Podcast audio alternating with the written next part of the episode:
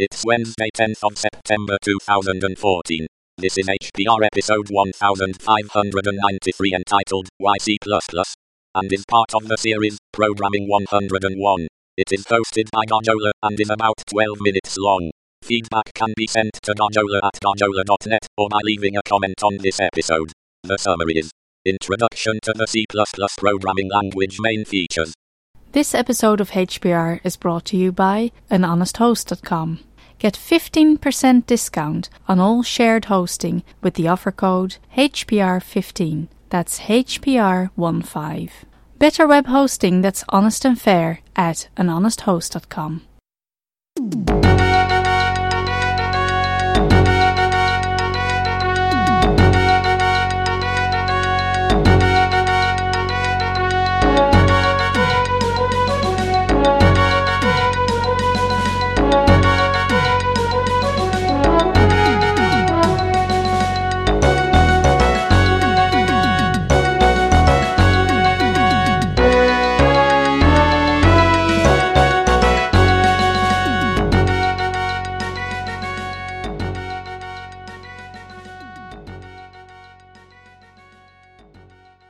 Hi, my name is Garjola and you are listening to a contribution to HPR. This is episode 4 of the programming language series and is entitled Why C++?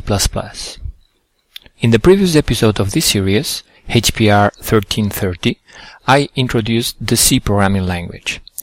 C++ is described as a better C by its inventor, Bjarne Stroustrup. So many of the things presented in the episode about C apply also to C++. Actually, most of C code is valid C++ and can be compiled as such. C++ was first introduced in the late 70s and was first called C with classes, since C++ was designed to provide seamless facilities for program organization together with C's efficiency and flexibility for systems programming. The class concept, with derived classes and virtual functions, was borrowed from the Simula programming language. C++ supports different programming styles, procedural and imperative styles due to its closeness to C, object orientation with classes, virtual functions, and inheritance, generic programming through templates, functional programming through function objects. Let's have a look at these different items. Procedural and imperative styles. The C style. C++ has the same tools as C for imperative programming. So there are the classical control flow mechanisms such as for and while loops, if statements, etc.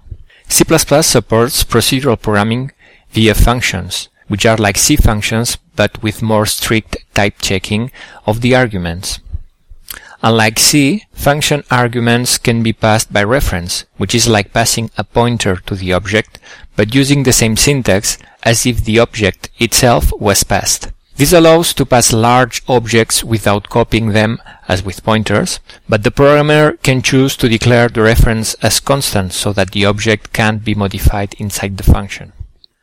Object orientation, C with classes. C++ has classes, which are composite types, that is, they can contain other objects, like C structs, but they can also have associated methods, or member functions.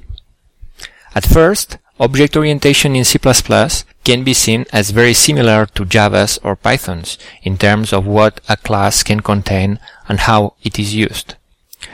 The main difference is that C++ uses value semantics. In clear, when a variable of a given class is created in C++, it is a value, like an integer or a double. In Java or Python, this is not the case. In these languages, what you get is a reference to an object, not the object itself, and therefore you can't manage memory as you would want to, and the garbage collector is needed in order to free memory when the object is not used anymore. In C++, you can choose to have an object, which is the default behavior, and in this case, like an integer or a double, it will be allocated on the heap or on the stack, and be deallocated automatically when it goes out of scope, typically at the end of the block, when a closing curly brace is found.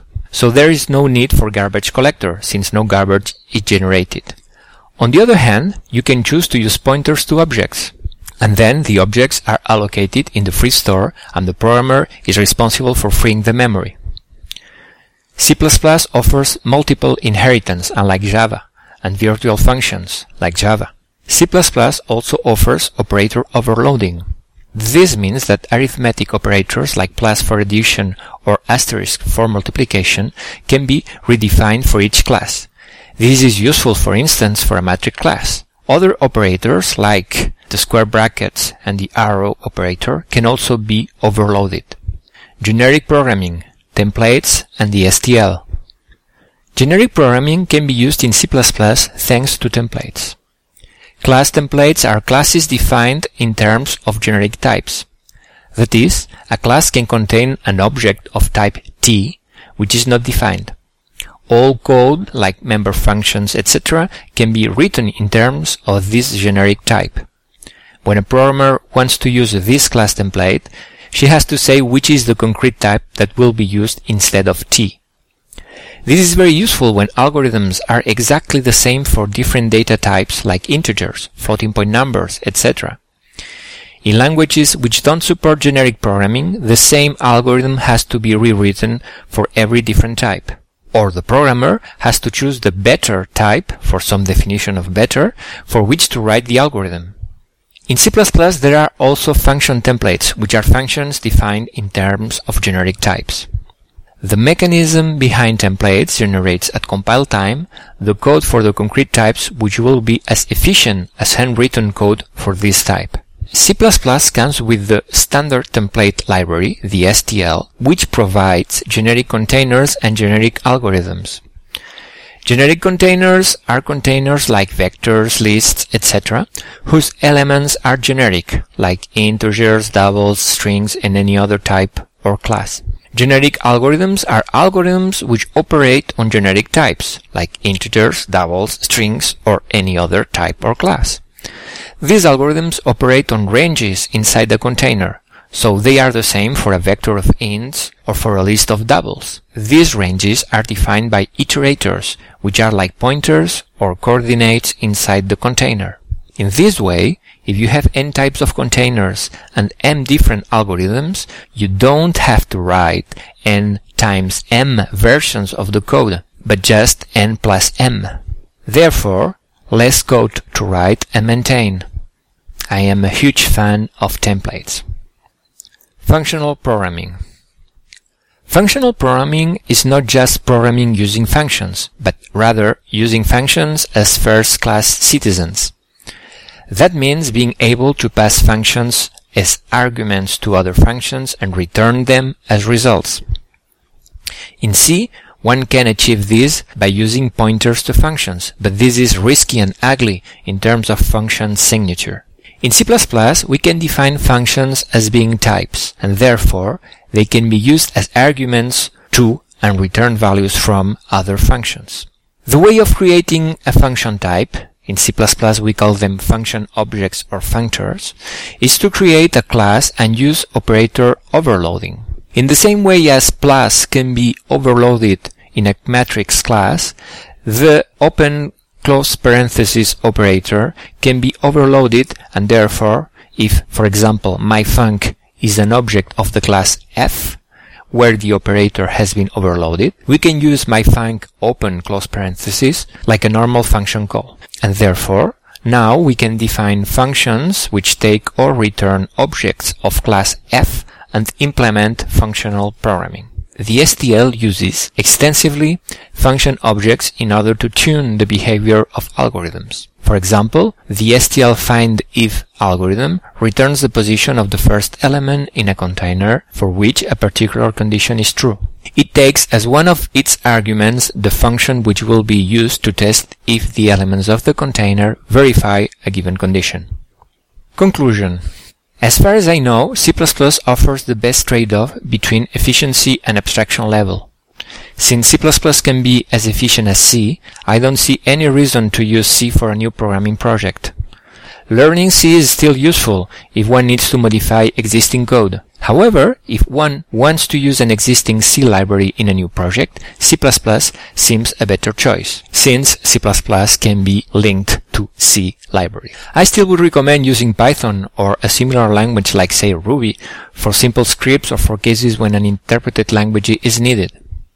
The recent C++11 and C++14 versions of the language, which is by the way an ISO standard, have introduced many new features which make the use of C++ easier and this is giving a sort of renaissance to the language. Nowadays, added to its classical uses in systems programming and scientific applications, C++ is starting to be used in mobile applications. Okay, that's gonna do it for this episode. If you want to send me any feedback, you can get in touch with me by email at garjola at garjola.net. Garjola is spelled G-A-R-J-O-L-A. Thanks for listening and talk to you again soon. Bye bye.